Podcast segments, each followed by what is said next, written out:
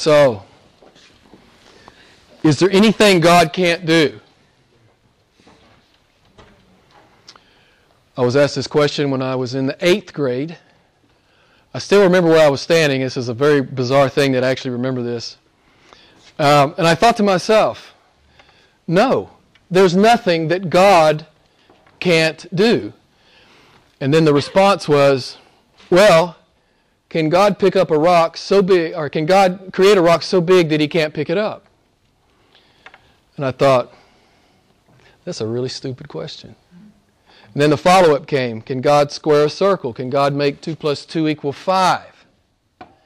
Um, you may be surprised to know that uh, philosophers sit around and think about this stuff.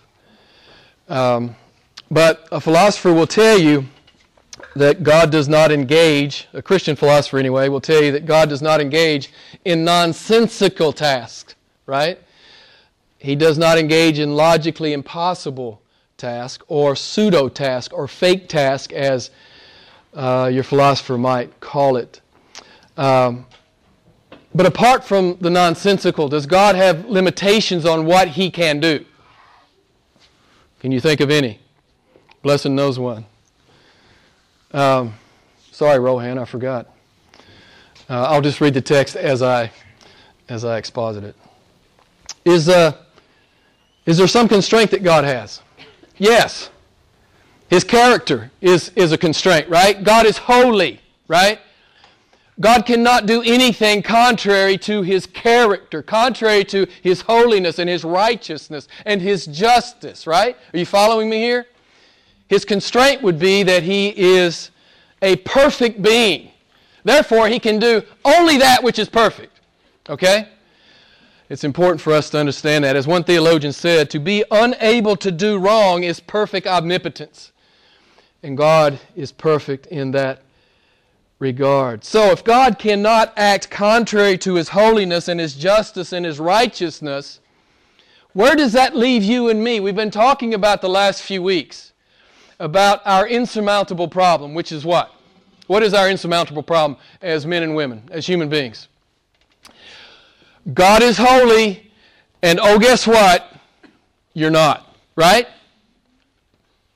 So this is a big deal. This is a huge problem for mankind. Last week we noted that science doesn't have an answer, education doesn't have an answer, philosophy, morality, good works, or religion. No one has an answer for this problem. God is holy and you're not.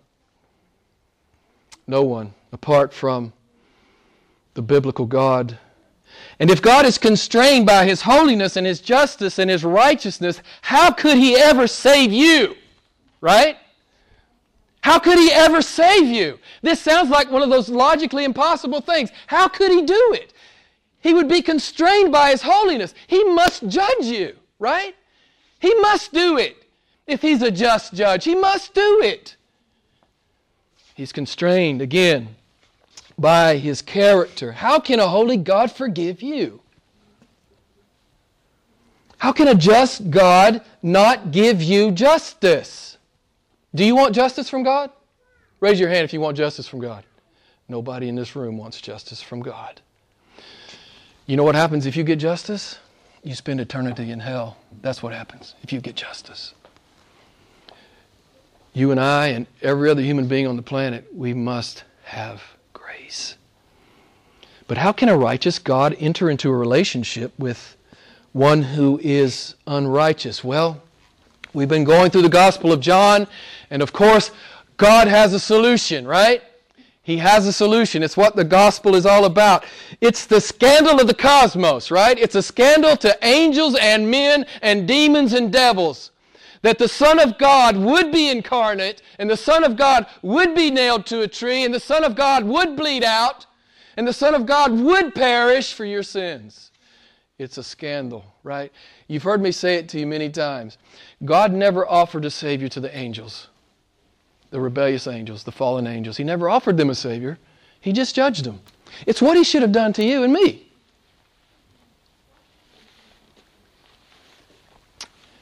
But God offers grace and mercy. It's the gospel, beloved. You guys know Romans three twenty-six. God is just and the justifier. How can God be just and the justifier? How is it possible that he could be just and justify you, right? You, miserable, stinky, sorry you. And I include myself here, okay? It's the miracle. It's the miracle of the gospel. How can he be both just and the justifier of the unjust? Paul says it well in Second Corinthians chapter five, verse twenty-one. He, the Father, made him the Son, who knew no sin, to be sin on our behalf, that we might become the righteousness of God in him. I'm going to read to you from the Message Bible. It's a paraphrase. It's not the Word of God, but it's a paraphrase of the Word of God. I like the way Eugene Peterson says a few things here, so I'm going to read to you from that famous chapter, Isaiah fifty-three, just a couple of verses. The fact is, it was our pains he carried, our disfigurements, all the things wrong with us. It was our sins that ripped and tore and crushed him, our sins. He took the punishment, and that made us whole. Through his bruises, we get healed.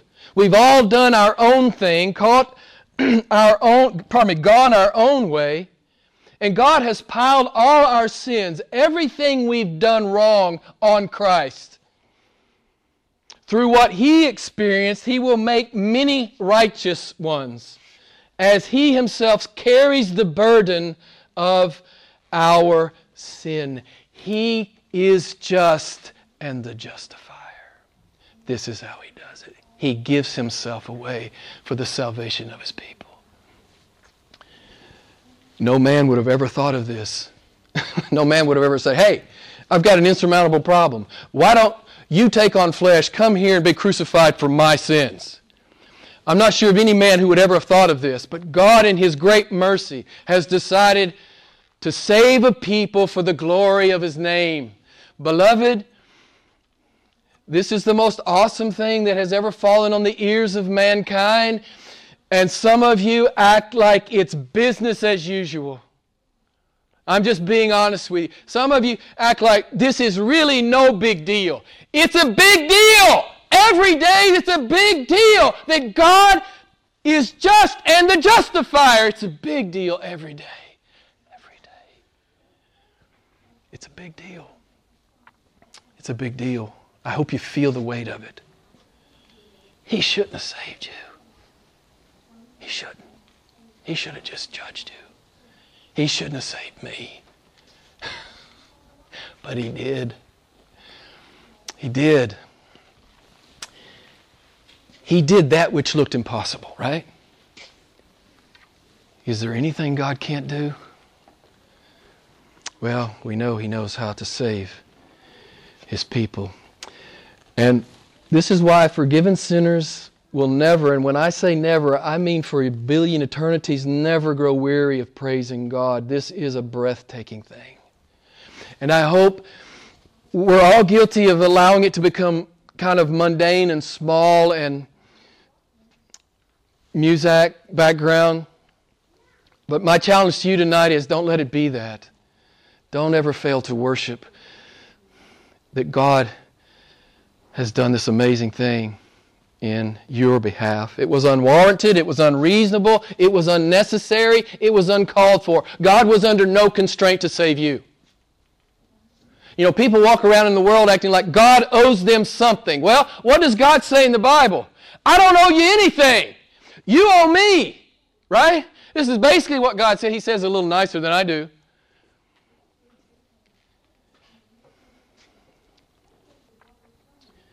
You know, it's just this arrogance in the world, right? Instead of this humility that I think is called for when we understand our sin before him. God's Son was God's solution to the holy, he's holy and we're not problem. And here's what I want you to always remember and never forget. What God's holiness requires, God's love has provided. This is an amazing gospel. It is an amazing gospel. He is just and the justifier. Anybody know how that, that, that, that verse ends? He is just and justifier of the one who has what? Faith. That's what we've been talking about in the Gospel of John. Do you have faith? I'm talking about biblical faith.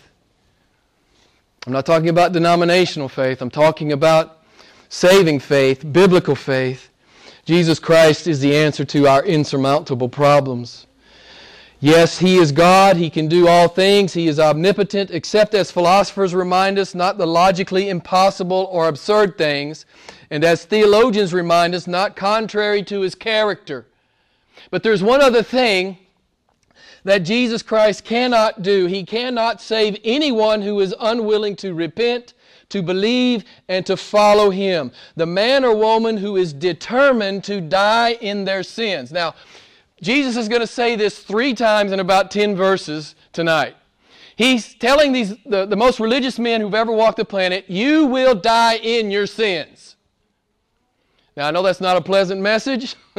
This is, this is the, the, the Son of God talking. You will die in your sins. He says it three times to very religious men. So, He cannot save the man or the woman who is unwilling to repent. This would be logically impossible. It is absurd. It is contrary to God's character and to what God has said in the Bible. It's biblically, theologically, and spirit, uh, spiritually absurd. Jesus cannot save the man who is unwilling to come to Him. He cannot save the woman who is unwilling to come to Him. God has set the conditions and parameters of salvation. It's in His Word, right? Ephesians chapter two, verse eight. By grace, through faith, you are saved. We understand, on the one hand, it's the sovereign grace of God. You know, that's about a thousand sermons.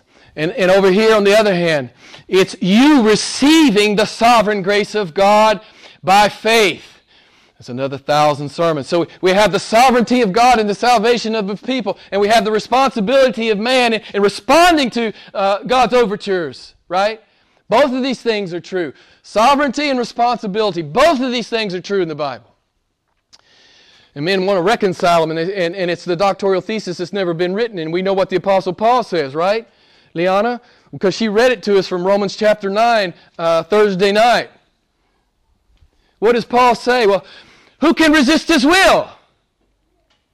And what does Paul say? Who are you to question God? Who do you think you are, oh man, that you would question God? You know, we've been talking a lot about having some humility before God, right? I think if we spend any time in the Word and we get some sense of His greatness, we would obviously understand that we need to be humble before Him. So, if, if God has done the miracle in us, then we must work out what God has worked in. This is what real Christians do. Born-again Christians work out what God has worked in. Okay? So, this is in a nutshell what the Bible talks about with respect to salvation. So, we talked a little bit last week, and I'm going to get into the text in a minute. The verb thing, right? When Jesus talks about believing, it's it's uh, and faith, it's it's it's what? It's it's what we It's not simply what we believe. It is what we believe. But if it's real, what? It spills out in the life, right? This is one thing we've seen. Jesus says, I'm the bread. What do you got to do with the bread? What? Tell me. What do you got to do with the bread? You got to eat the bread. He says, I, I'm the living water. What do you got to do with the water? You got to what? You got to drink it. He says, I am the light of the world. What do you got to do with the light? You got to follow the light. It's always a verb, right? It's always a verb with Jesus. Follow me, come, follow me, come, follow me, come. It's just this, this chorus throughout the Gospels. Yeah. This is what we've been seeing. C S Lewis says a profound thing. He says, a profession of faith without spiritual fruit is a largely imaginary conversion. Amen. So last week Jesus said, I am the light of the world. He who what? Follows me shall have the light of life. He who follows me. He doesn't say he who joins a church or he who gets baptized or he who prays a magic prayer. He doesn't say that. He says he who follows me. And so the question for you and I always is, am I following Christ? Is that my priority? Is he my priority? Or is he like, like fourth or fifth after, you know, down here somewhere with my leisure time? Is God my priority? It's a fair question, I think, for any of us. So Jesus cannot save you if you are unwilling to come to Him, if you are unwilling to eat, if you are unwilling to drink, if you are unwilling to follow Him. If you are determined to die in your sins, you will. We've been seeing this in the last, since chapter five. Jesus told them, you are unwilling to come to me that you might have life. If you come, I'll give it to you. Right? Any man who dies the second death will have done so consciously and with premeditation. It's not, we talked about this all, it's not that men don't know, it's that men do know. You got to know Romans one, two, and three. You got to know it. Men know. They know. You know, belief is not an intellectual issue. What is it? If we know the Bible, what is it? It's always a moral issue. You always reject God on moral grounds because I simply don't want to have a God over me. It's really not an intellectual issue at all. It's always a moral issue. So tonight Jesus will say to these religious men three times, you will die in your sin. So we see here four traits, okay? Four traits of men determined to die in their sins. One, we'll see, is that they choose to be self-righteous. Two, they choose to be worldly. Three, they choose to be unbelieving. And four, they choose to be willfully ignorant. I'm going to set the stage for you. As you may recall from last week, Jesus is in the, the temple of the women. He's just said, I am the light of the world. And as always, the Pharisees are sparring with him. Uh, we will begin to notice something here in chapter eight. Jesus begins to move away from merely making claims about himself and his deity to issuing warnings to all who will reject him. And he says it, like I said, three times tonight, you will die in your sins. If you reject me, you will die in your sins. This is the words of Jesus Christ. Verse twenty-one. Verse twenty-one of John eight. I hope you have your Bible or electronic device where you can follow along. He said, therefore, again to them, I will go away, and you shall seek me, and you shall die in your sin. Where I am going, you cannot come. Jesus, we heard Jesus say basically the same thing over in chapter seven, verse thirty-three and thirty-four. He's saying that after his death, resurrection, and ascension, as he returns to the Father, he's saying, because you're rejecting me, you will die in your sins, and you cannot come where I am going. You cannot come, because I will be with the Father. Your insurmountable problem that God is holy and you're not will follow you into death and will lay on you forever. Okay? Apart from me, you will take that problem into eternity and it will never be resolved. He's saying, you will stand before an unapproachably holy God, and every sin you've ever committed will be laid bare. I did a short calculation here. Let's just say you sin once a day. I bet some of you may sin more than that. You know, in thought, in attitude, in desire. But let's just say one a day, which I think is pretty conservative for most of us. Now, maybe you're just, you know, you're awesome. I don't know. I know that I'm not. Let's say you get your eighty-two years. You have sinned thirty thousand times against a perfectly holy God. One sin plunged the whole world into judgment. You're guilty of thirty thousand, give or take. Do you feel the weight of it? Do you feel the weight of it? Jesus is saying, you can't come where I am. Without me, you can't come where I'm going to be with the Father. I'm going to be in heaven. You're going to be in hell. This is what he's saying. This is what Jesus is saying. You guys know Hebrews nine twenty-seven, it is appointed for men to die once, and after this comes the judgment. The ju- nobody escapes the judgment. Nobody escapes the judgment except those who are in Christ Jesus. Piper says this, famous preacher in the States, John Piper, all moral accounts in the universe will be settled either on the cross or in hell. This is just a biblical reality. Now you say, Jim, I don't like the way that sounds. I say, well, okay, well maybe you're not a Bible believer.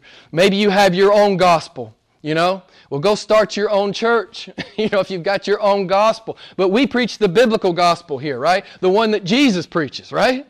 The one that God has given to us.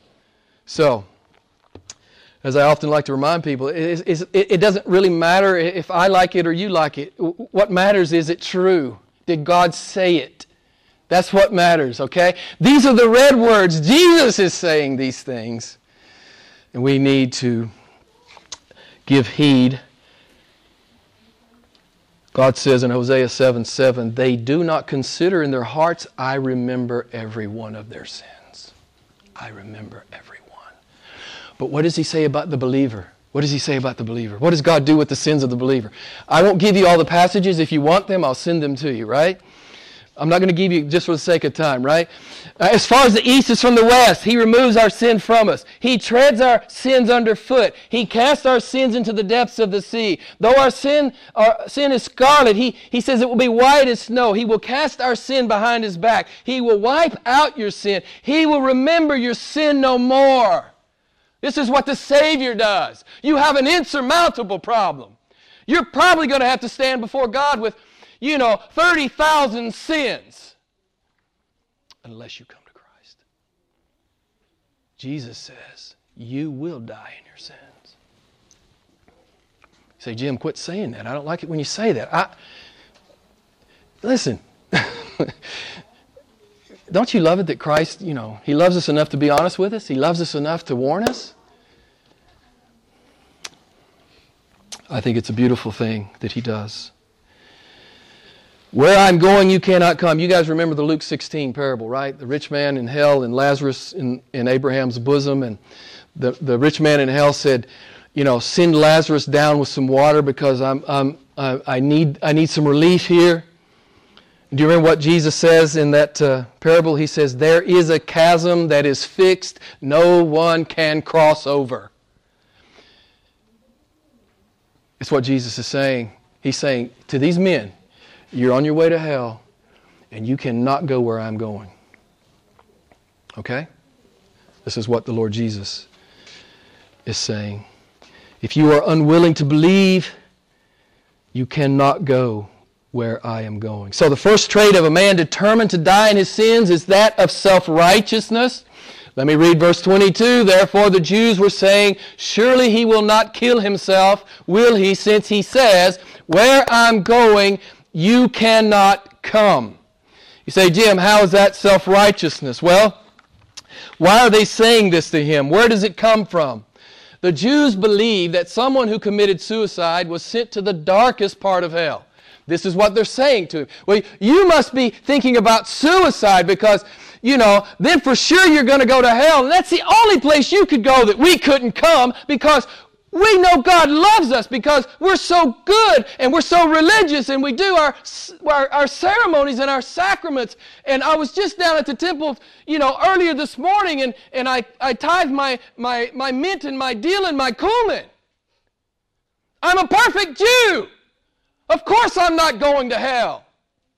I'm a Pharisee. I do the law. I keep the law. These men are greatly offended. As we've been seeing the last several weeks, at how Jesus is in their face, okay, with reality. So this is a mocking kind of thing. They're mocking Jesus. They're saying, the only place you could go that we can't come is, is hell. So you must be thinking about killing yourself, because that's where any suicide would go. So yes, Jesus will die. Yes, it will be voluntary. It will not be a suicide. It will be a homicide. And he is going where they cannot follow. Jesus cannot save the self-righteous. That's biblically absurd. That's logically impossible. That's contrary to his character and his word. It's biblically, theologically, and spiritually absurd.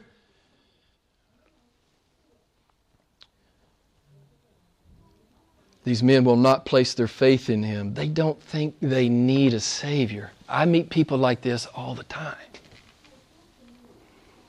I don't need a Savior. I'm pretty good. You know, people have this image. Well, I did more, more good stuff than I did bad stuff. So I, I weigh out and it's good. That's not how it works, beloved. It doesn't work like this. If you've broken the law, you're guilty of what? All of the law. All of the law will land on you. Apart from Jesus Christ. They were sons of Abraham. They trusted in their ethnicity. They trusted in their religious performance. They were Pharisees. As Paul talks about in his pedigree, they were perfect Jews, man. What are you talking about? We are perfect Jews.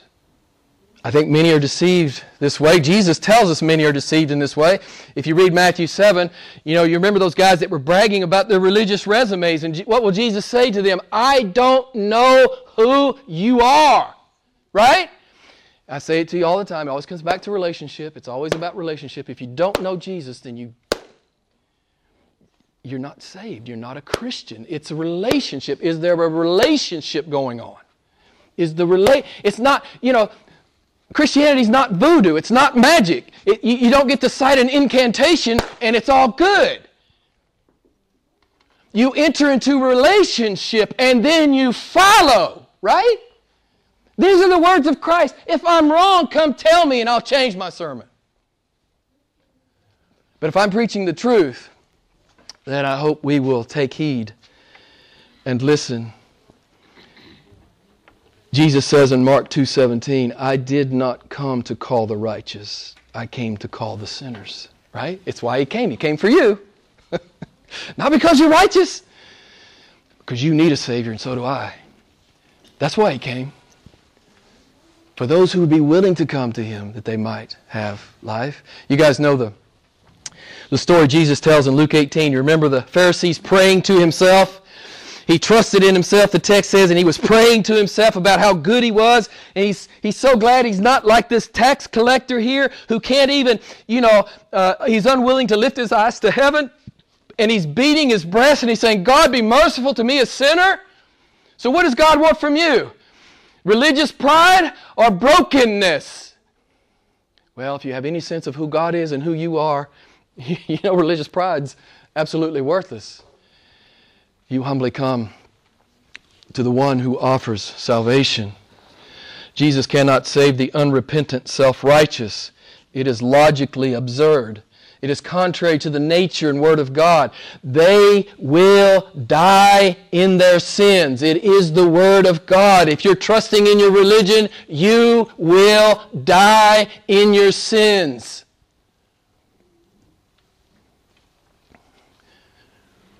The second trait of a man determined to die in his sins is worldliness. Verse twenty-three, and he was saying to them, you are from below, I am from above. You are of this world, I am not of this world.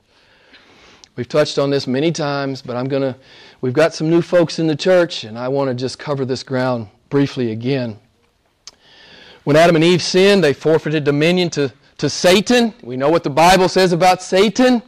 He is the lowercase g, God of this world. He is the lowercase r, ruler of this world. The whole world lies in the power of the evil one, First John five nineteen. Jesus will tell the Pharisees next week, I think, or the week after, that, you know, you can't hear me because you're of your father, the devil. If you look further into the New Testament, we see that friendship with the world is hostility toward God. Whoever wishes to be the friend of the world makes himself an enemy of God.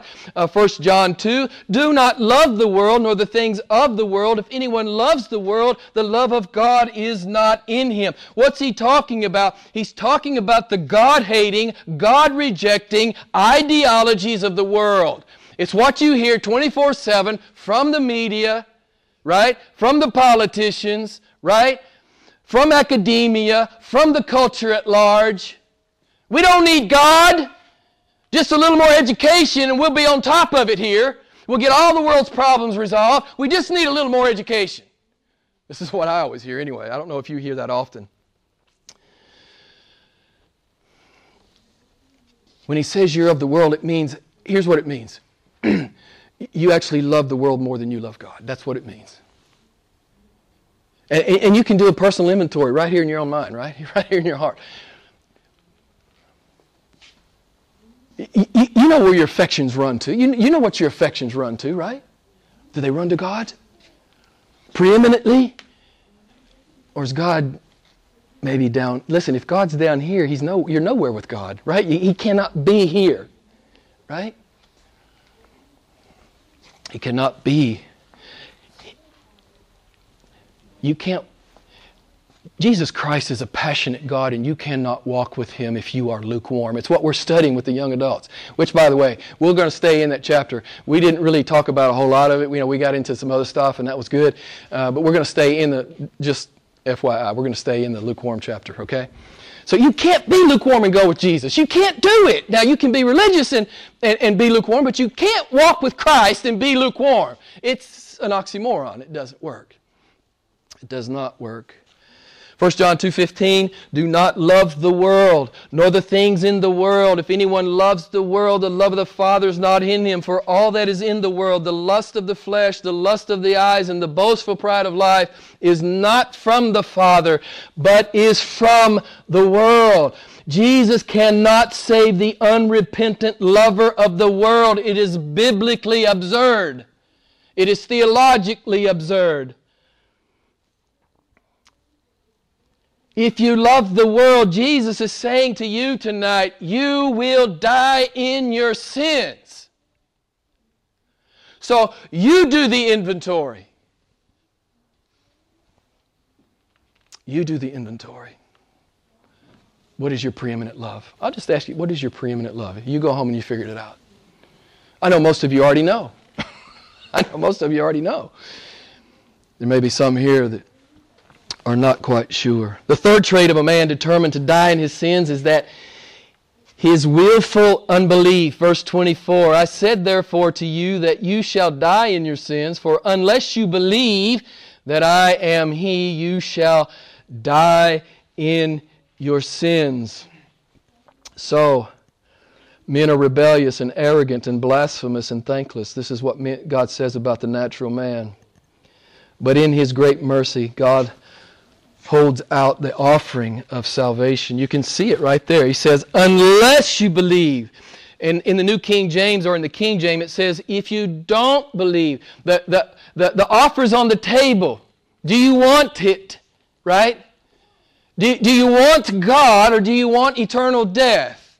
This is not a hard decision, at least to me. I don't think it's a hard decision. What do you want? What do you want?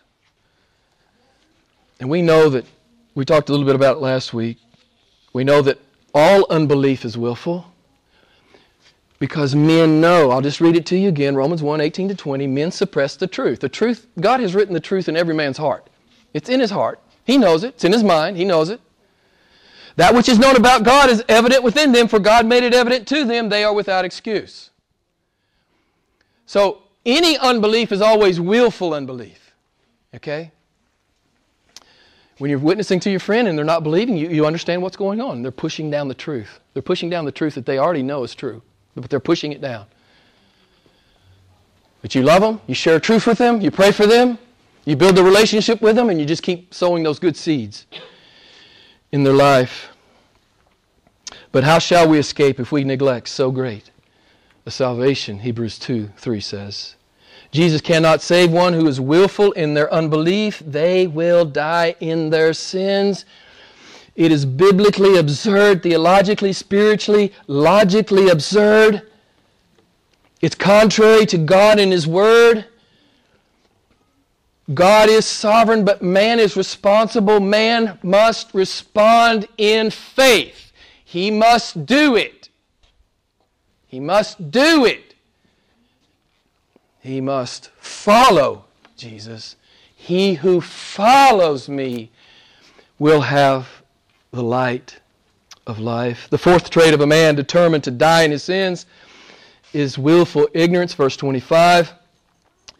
And so they were saying to him, "Who are you?" Jesus said to them, "What have I been saying to you from the beginning?" Right? He's just been saying it and saying it and saying it. We've been talking about it. They don't want to hear it. They don't want to know the truth. They keep saying he's from, he's from Galilee. He can't be the Messiah. How many times have we said it? All they had to do, go do was, was check out the, the birth registry in Bethlehem. His name is there. Right? Um, so... This is a mocking question. Who are you? Really, the question is, who do you think you are? Well, we've already covered this ground with the Pharisees, right? You go back to, to uh, John chapter five. Jesus told them, "John the Baptist bore witness of me. My Father verbally bore witness of me at my baptism. My works bear witness of me. My words bear witness of me. The Scriptures bear witness of me." You know, unbelief and ignorance is indefensible. And that's how it will be for every human being who stands before God. Ignorance is an indefensible plea. You know he's there. I know he's there. We all know that he is there. But these men are like most of humanity. Don't confuse me with the facts. I just want to live in my little make-believe world. Don't talk to me about ultimate questions. I, I, I, I'm too busy, you know, posting my latest trip on Facebook. I'm not saying that's wrong, but I, I, there's nothing wrong with that. But I mean, it's like you get the sense that that's more important for some than, than you know, investigating the ultimate questions of life. We saw it, John chapter three. Men love the dark.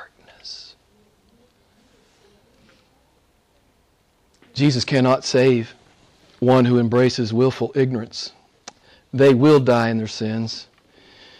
It's biblically, theologically, spiritually absurd that Jesus would save such a man or woman.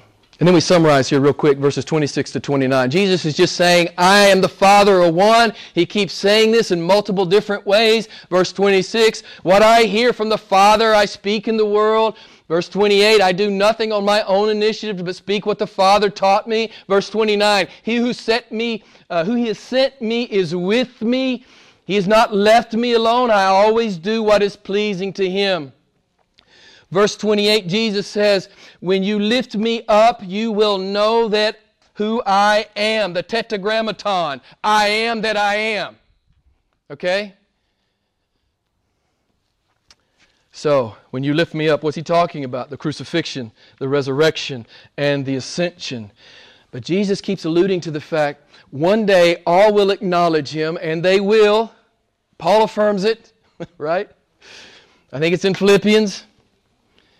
Um, every knee will bow, every tongue will confess that Jesus is Lord to the glory of God the Father.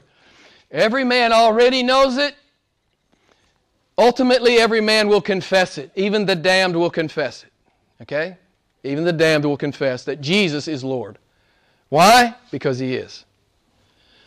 MacArthur says it like this, John MacArthur, another famous American preacher. For man who dies in his sins, his immediate and first realization as a dead man will be that Jesus Christ is God. So in many so-called churches these days, you probably wouldn't hear a sermon like this. But you know what? I've told you many times, I love God first and I love you second. So I have to have integrity with the Word of God. I have to have integrity with Him. And then I have to love you enough to, to tell you what He says.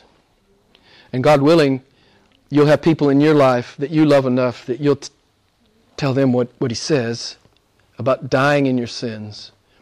You must have a Savior. I don't care how religious you are. I don't care how moral you are. I don't care how good you think you are. You must have Jesus Christ. This is the message of the Bible. So what's at stake every time the gospel's preached? Everything. People critique me and say, Jim, you get too excited, man. You scream and you holler. And Karen sometimes will say, man, you really screamed a lot tonight. And it's like, you know, it's just who I am. It's just like, everything forever. Right? Everything forever. Karen. Everything forever. So, my job is to always remind you of that. Because there's a, there, there might be more than one. There might be a few here that that have this unfinished business with God, right? It's unfinished business. I've been religious. I've been in the church, but I've never given myself away. I've n- I've never entered into that relationship. I've never believed in such a way that, that I'm eating and I'm drinking and I'm following. So it's an invitation to those of you who have not done this yet. My mom used to say to me a lot, because I was a punk, she would say, Jim, she called me Jimmy Junior I hated it. Okay, nobody can say this, but but Karen. Um, and I hate it when she says it. She would say, you have nobody to blame but yourself. And this is what God will say to anyone who stands before Him. You have nobody to blame but yourself. If you did not come to me, based on the knowledge I made available to you, you have no one to blame but yourself. That's the message of the Bible. It really is, beloved. And look at verse thirty. Many came to believe. Finally, we're seeing some people. I think we saw a couple of chapters ago, we saw a handful believe, but some people are believing. How are they believing? Tell me from the text. How are they believing? By the words he spoke. Guess how people are going to believe in your orbit? By the words you speak. Yeah, I heard a guy say earlier today, you know, uh, sometimes you, you watch a guy and, and, and you watch people in your life and, and the, the quality of their life, it, it's attractive. And you talk to them about it and you realize they're a Christian. So people see the quality of Christ in your life. But the, the other thing, too, is you need to be speaking it. God will save people through your words in the world. Yes, Jesus Christ is God. He's omnipotent. He can do all things. Uh, but not as philosophers remind us the logically impossible or absurd things, or as theologians remind us, not contrary to his character or his word. And he cannot save anyone who chooses to remain willfully ignorant, who chooses to be unbelieving, who chooses to be worldly, and who chooses to be self-righteous. They will die in their sins. This is the word of God. And I'm just going to close with, um, you know, the thing I love to say, Isaiah sixty-five. Listen to this beautiful verse. God says, I permitted myself to be sought by those who did not ask for me. I permitted myself to be found by those who did not seek me. I said, here I am. This is what God says to the world. Here I am. And then you buttress that up against Ezekiel thirty-three eleven. God says, as I live, declares the Lord, I take no pleasure in the death of the wicked, but rather that the wicked turn from his way and live. Turn back. Why then will you die? So we offer the gospel, right? I offer it to you, and you go out in the world and you offer it to everyone in your orbit, right? They have an insurmountable problem. It's the same problem you have, the same problem I have. God's holy and we're not. But we have a Savior, beloved. We have a Savior. His name is Christ Jesus, and He died for us. Don't let it be common in your life. Let it drive you. Let it drive you, right? To be bold and courageous, to be a good steward of the truth and all the gifts God's given you. He's given you everything you have. How are you using it? Is it for yourself or is it for Him? So, a great message, a strong message it's mostly red words. So if you're, don't get mad at me, okay? It's mostly red words, okay? If you have any questions, please don't hesitate to call me. Let's pray together.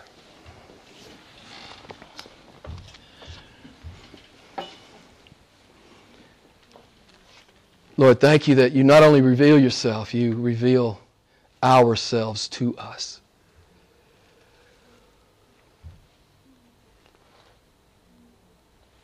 Thank you for the warning, Father. And thank you for a Savior. We love you. Every born-again Christian in this room loves you. We love you with all our heart, soul, mind, and strength, and we fail miserably at times to exhibit that. But Lord, your grace and mercy is bigger than my sin and stupidity. So, Lord, we, we ask that you shower down your goodness and your mercy and your kindness and your love and your grace. For we are in desperate need of such. But we know you're a promise keeper. We know that your word is good. We know that your work is finished. We know that we are yours and it can never change, as Romans eight tells us. Help us, Father. Help us to be disciples this week, one week at a time, one day at a time. Help us to be your people. Help us to sow good seed. Convert those around us by your Spirit through the, the, the, the, the seeds that we plant as we speak the word. We ask these things in your wonderful and matchless and beautiful name. It's in the name of Jesus that we pray. Amen.